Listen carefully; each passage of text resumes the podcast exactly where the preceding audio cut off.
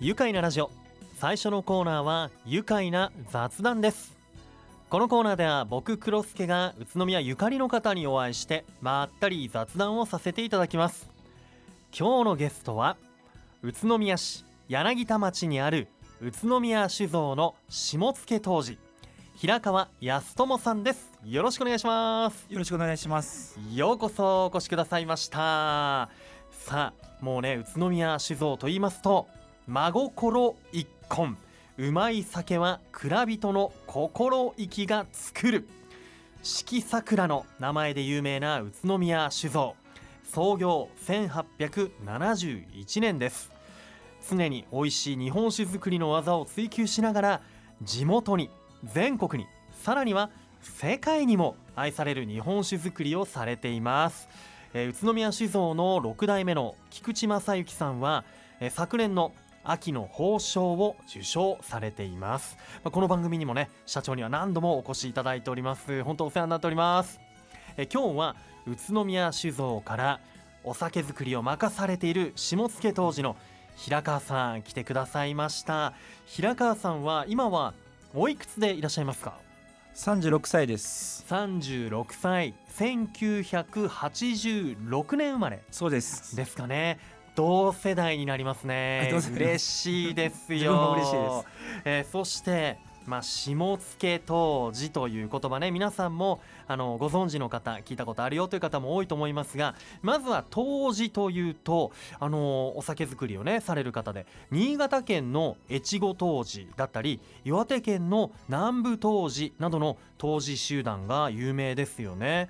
でこの日本の伝統文化を下野の国この栃木県の日本酒の素晴らしさを末永く後世に伝えていきたいという思いからえ栃木県酒造組合が自主的に立ち上げましてえ地元の若い蔵人たちがもう会社の枠を超えてお互いに切磋琢磨しながら酒造技術の向上と栃木の地酒の品質向上を目指して集まったんですよね。そして実技試験や利き酒試験あとは筆記試験各種勉強会での講師などえー栃木県産業技術センターの課す厳しいカリキュラム試験を経てえーこの新資格下野当時に認定されるということなんですね。そうです。はい、そんな下野当時としてね試験に合格して認められたのが平川さん昨年の秋と伺いました。おめでとうございます、ありがとうございますこれ何人目になるんですか？下野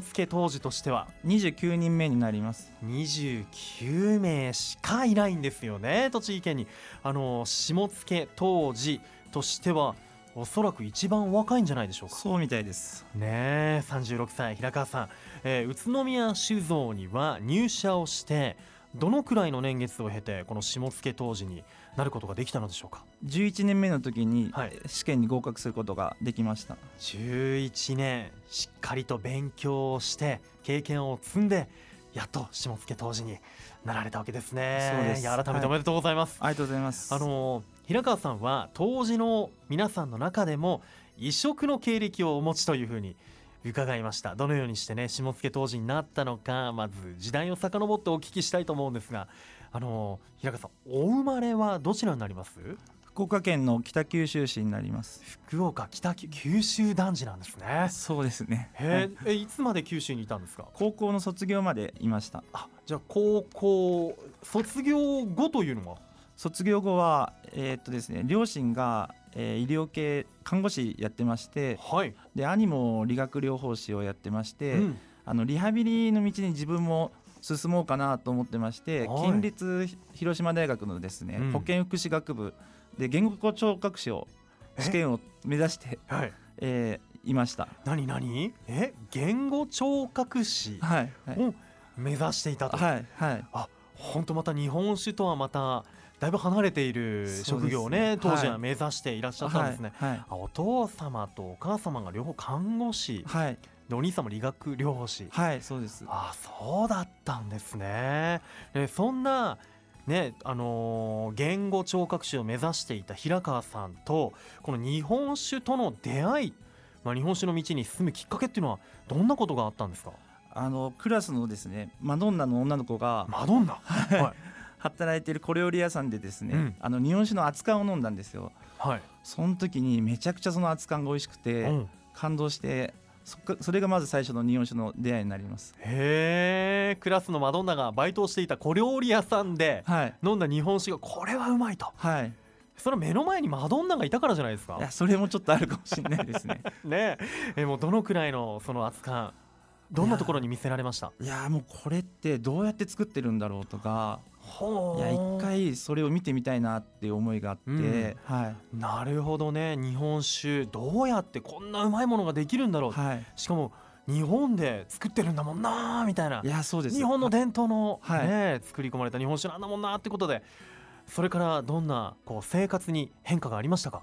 それからですね、うん。ひ広島って結構酒どころだったので、はい。い、ろんな酒蔵に見学に行ってそしたらそこでですねあの農大の短期大学あ見学に行って、はい。あの酒造りしたかったらあの農大の短期大学部はい。の醸造学科に行くといいよって教えてもらいました。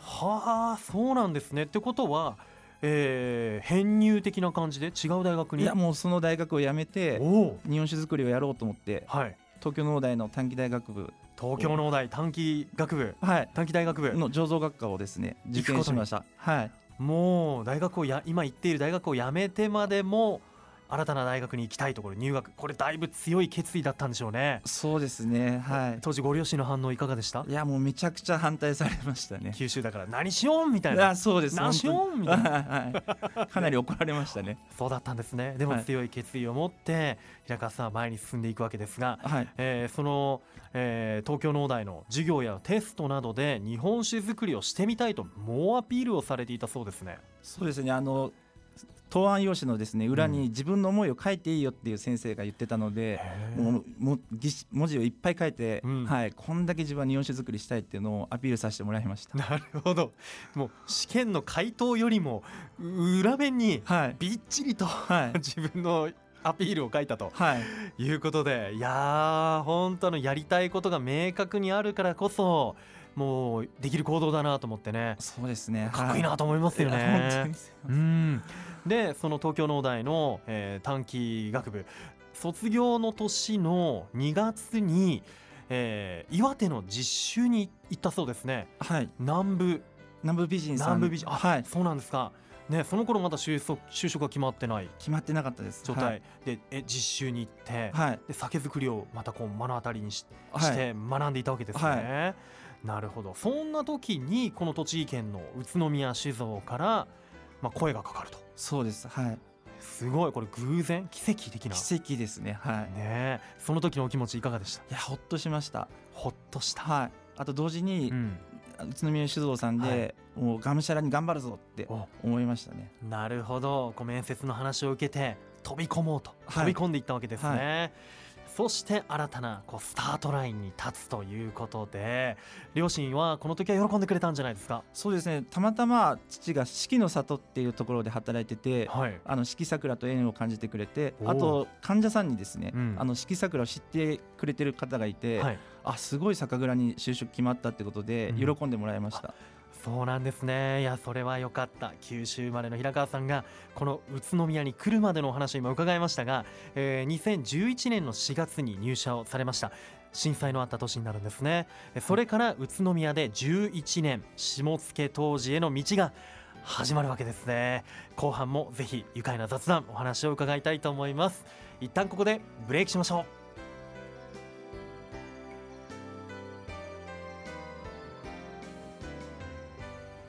愉快な雑談。今日は1871年創業宇都宮酒造の下野当時平川康友さんをゲストにお迎えしています。改めましてよろしくお願いします。よろしくお願いします。いやー実際にね当時の方にお聞きしたいのはあの日本酒の楽しみ方？平川さんはいつもどのように楽しまれていますか？あのですね自分は料理もするんですけども、はい。あの栃木県に来て、うん。あのもろの竜田揚げってめちゃくちゃ美味しいなと思って、もろの竜田揚げ、ね、はい。はいはい。を自分で作ったりとか、うん。あと下疲れもですね自分で作って、自分で作るんですか、はい、作ってみました。もうめ鬼おろしで、はい、めちゃくちゃ大変だったんですけど、え。今日朝渡辺裕介アナウンサーがえはい。下疲れで日本酒を飲むって言っててあ自分も結構やるんで、うんうん。すごく嬉しかったですね。そのねフライングフライデーを聞きながはい。らこちらに向かってくれたんですね、はい。なる下疲れ本当合いますよね日本酒ね。いやありますね。うん。はい。あと何モロの竜田揚げとかいろいろ自分でも料理されるんですね、はい。うん。あとあのですね日光のたまり漬けはい。もう栃木来て初めて知ったので、うん。あれもすごく日本酒と合うなと思って。いやー確かに栃木の美味しいものって日本酒に合うものが多いですね。多いですよね。はい、うん、いや本当ね四季桜はねいろんなお食事にも合うんですよね。あの僕あの白葉米、はい。あの舞うという字を書いてねはい白葉米、あれも大好きで辛口でね。はい。はい。あのー宇都宮にある白葉高校の学生たちが作ったお米で仕込んだお酒なんですよね、はい。そうです。はい。もうあれも美味しくてね大好きありがとうございます。うんめちゃくちゃ嬉しいです。美味しいです、えーね、平川さんは現在36歳で、はい、えー10今から12年前になりますかね、はい。宇都宮に初めて来たということなんですがその時の印象いかがでしたか？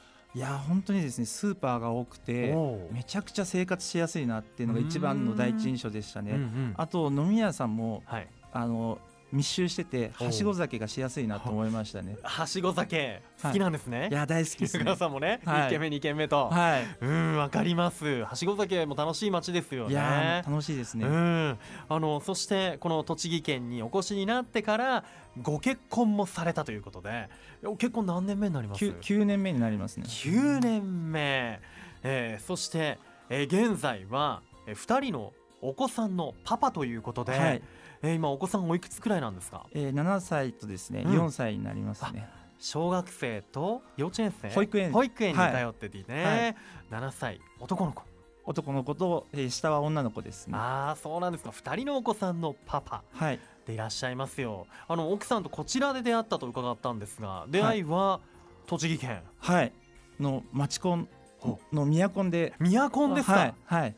えー？はいあのー宮コンといえばねはい。あのー僕司会やらせてもらったこともあるんですけど もしかしたら僕司会してた？ちょっと覚えてない。です覚えてない？申し訳ない。ですすみません。いやーでもね宇都宮町コンの発祥の地ともね言われていますけれども、へえじゃあこれは出会ったのは入社した年あたりですか？そうです。入社した年の冬にね出会いました、たくさんこう町コンやっていた時ですから、はいはい。なんだ来てすぐ出会ったわけですね。そうですね結はい。婚9年目でおめでとうございます改めて。ありがとうございます。ねえじゃあ子育てどうですか？子育てを栃木県でしてらっしゃいますけどは子育てをしやすいとか感じます？いいやーめちゃくちゃしやすくて、うん。近所に公園も多いですし、うんうん。あと動物園とかもあるので、うん。もうしょっちゅう遊びに連れて行ってますね。なるほどね。遊べるスポットも多いですもんね、はい。ねそんな平川さん宇都宮酒造に入社をされて下野当時にこう一人前になるまでにはこういろんなこと経験されたと思いますがどのようなこう経験されてきました？最初のですね、うん。1年目はですねいろんな人のまず手伝いをしながら、うん。こう流れを覚えていくっていう感じでしたね、はいはい。で2年目からはあの原料処理といってあの米洗いとかうん。ふかしの担当をして、まあ、原料とこう向き合う仕事をしてへで5年目からですね、うん。あの発酵してくれるうん。酵母をしっかりとあの育てる種母っていうはい。ところの担当させてもらいました、酵母って生きてるんですね。いやー生きてます。もうめちゃくちゃ可愛いです。めちゃくちゃ可愛い、はい。プツプツプツプツ言うんで。プツプツ。はい。会話してる感じですね。いやー本当そうです。耳を傾けてはい。話を聞くみたいな、はい。なるほど。それが5年目？はい。はい。でですね、えー、8年目の時にですね、うん。はい。あの国家試験の酒造一級技能士を取らせてもらいましてで11年目に下野当時合格という感じになります。まあねざっくりですけどそのような流れで、はい。こう日々ねこう仕事をされてきて、はい。経験を積んできたとはい。いうことなんですね。いや11年でいや結構長い年月をかけてしっかりと学んでいくものなんですね。いやそうだと思いうます、ん。あのこの下野当時の試験がまた結構厳しい試験だと、まあ、国家試験もねその前にありましたけど、はい。下野当時の試験も厳しいというふうに伺いましたどのような形で行われたんですか？まずですね、えー筆記試験と実技試験実技試験はあの利き酒になりますね、うんはい、それを1時間ずつやって1ね。時間の利き酒試験？あーめちゃくちゃ難しかったです。もう酔いも回ってきません？いやー少しそうですね。はい、ねえ。うん、でそれらもあって、はい。で筆記もあるんですね、はい。はあそうなんですよ。なんか論文みたいなのも書くんですか？論文はですね、うん。あの事前にですね小論文を書いてきまして、出しておくんだ。でうん。午後から面接なんですけど、はい。その小論文をもとにうん面接をするという形になっています。面接とか緊張しません？いやえー十数人の方に囲まれて、うん。あのそうそうたるメンバーの方に囲まれて面接をするので、えすごく試験官ってそんなにいらっしゃるんですか？いやいました、はい。どういう方がいるんですか？えー他社のですね、うん。蔵の社長さんやはい。当時を得られている方、あるいはは産業技術センターの先生だったりととか、いろんな方に、はい、囲まれます。へえでいろんな、まあ、質問をされたりとかはあるんだと思うんですが、まあ、その小論文に小論文を元の元にしたこの、えー面接はい。これどんな意気込みというか語りました？まあ、やっぱり栃木県で日本酒造りをするっていうのを一番、うんあの念頭に置いてはい。あの喋らせてもらいました。うん。うん。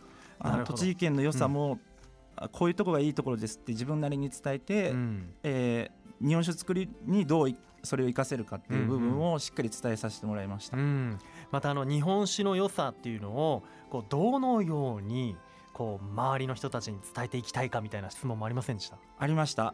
で SNS をうまく使っていきたいっていうのであのタグ付け下付け登場うんもっと広めていきたいというふうに、あの面接官の人に言ったら、面接官の人がすごく笑ってくれて、うん。ちょっと緊張がほぐれた一瞬でした。そうなんですね、はやっぱね本当平川さんならではのこの SNS で発信もっとしていくぞっていうねはい、意気込みもはい、語ったということで、あの下野当時に合格した時の気持ち改めて振り返っていかがですか？いや本当にいろんな人のおかげであの下野当時の試験を受けることができたので、うん。ほっとしたのが一番ですね。ほっとね、はい。したというね、はこのもう11年間の忙しい日々も振り返ってみてどうですか？いやー本当にあっという間でしたね。でもまだ自分の中でまだまだ成長できる部分いっぱいあるので、うん。もっともっと一生懸命あの先輩からうん。いいものを盗んでいきたいなと思っています。なるほど。下野当時でも一番お若いんですもんね。はいそうですうね。ん。ねあの平川さんが日本酒造りで特に大切にしていること。どんなことでしょあのですね日本酒って一人では酒造りできないんですうよ。なのでみんなの輪が一番自分は大切だと思なっててるほこのやっぱ人が作るのでやっぱ人間性の部分どがすごくく大事なんじゃないかなと自分は思ってます。なるほどね。もうその最初に酒米とかお米作りからもうね人と関わっているわけですもんねはいたくさんの方々と、はいなるほど。そして鬼怒川の伏流水でね仕はい。込まれた日本酒ですからね、はい。地元の地酒はい。ですから、えーぜひ、えー平川さんここで今後の目標をお聞かせください。えっとですねこれからあの自分の直属の上司の方が実際に四季桜の責任者当時になるので、うん。その方の右腕となってじ自分は支えていきたいと思ってて、うん。そそしてですねいろんな人にこのすごいあの日本酒の四季桜っていう文化をはい広めていきたいなって思っております。うん。ねえもう本当平川さんのこのお人柄っていうのがねこの舞子通しても皆さん伝わってると思うんですがねえ本当にそうやって先輩たちの右腕になってはい、頑張っていくぞというね、はい。気持ち伝わりました。さあ、えー平川さんのですね熱い気持ちの込められた宇都宮酒造の今一押しの日本酒コラボ日本酒になるんですが今日ここにお持ちいただきましたぜひご紹介いただけますか？はい、えー、3x3 3x3 ワールドツアー宇都宮オープナーに合わせて作ったお酒になります。はい。こちら四季桜の、えー特別の、えーこの 3x3 の開催特別記念ラベルではい、ということなんですがどんなお米使用されているんでしょえー地元のですね農家さんの500万石を使用しています。う500万石。地元の限られた農家さんが作っていらっしゃる。開けてみていいですか？はい、あのこれあ待って。あこちら、はい。はいはいはい。で音も多分取れると思う。どれどれ。おあ話しましたよ。そして。ん。硬いかな？お来ました。時間かかっちゃってすいません。ちょこっと試飲させていただいてもよろしいでしょうか？はい、500万石。地元のお酒です。ん。わあ。すっきりですね。はい、とっても爽やか。はい、これ辛口ですね。辛口です。ああ米の香り。香りはね穏やかなのですごくいろんな食事に合いそいや自分もそう思います。うねでそしてフレッシュフルーティーな感じもあってね。はい、心地よい余韻がはい。続きますね、いやありがとうございます。美味しいです。こちら FIBA 3x3 ワールドツアー宇都宮オープナーに、えー開催記念して作られました純米吟醸四季桜。えーこちらは特別ラベルになってますよ、えーこちらは二荒山神社の鳥居ですよね。そうです。はいそこにキブナがバスケットボールをプレイしている可愛らしいラベルがついています、えーピンクのラベルなので白とピンクのラベル。皆さんぜひ見つけてもらいたいですね、えー宇都宮市では目方酒店さん淀川酒店さん、えーそして福田屋宇都宮店インターパーク店でも販売。あとは東武宇都宮百貨店でも、えー買うことができますのでぜひ手に取ってみてください。720ml で1800円となっております。いやー。幸せ。美味しいですね。そう言ってもらえてめちゃくちゃ嬉しいですね。ふーっと体もちょっとこう温まってきた感じがしますね。さあ、えー、FIBA3x3 ワールドツアー宇都宮オープナーなのですが今月28日29日30日の金土日と、えー、バンバ市民広場で開催されます。ぜひこの日本酒とともに 3x3 盛り上がっていきたいですね。ぜひ皆さんもチェックお願いします。この後番組のホームページにもアップしますよというわけでいや平川さん最後に美味しくいただきました。ありがとうございます。これからも美味しいお酒作りそして小学生幼稚園生保育園生か2人のお子さんの子育ても頑張ってください。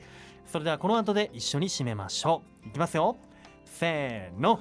地酒で愉快だ宇都宮。愉快な雑談。今日のゲストは宇都宮市柳田町にある宇都宮酒造の下野当時。平川康友さんでした。ありがとうございました。ありがとうございました。住めば愉快だ。宇都宮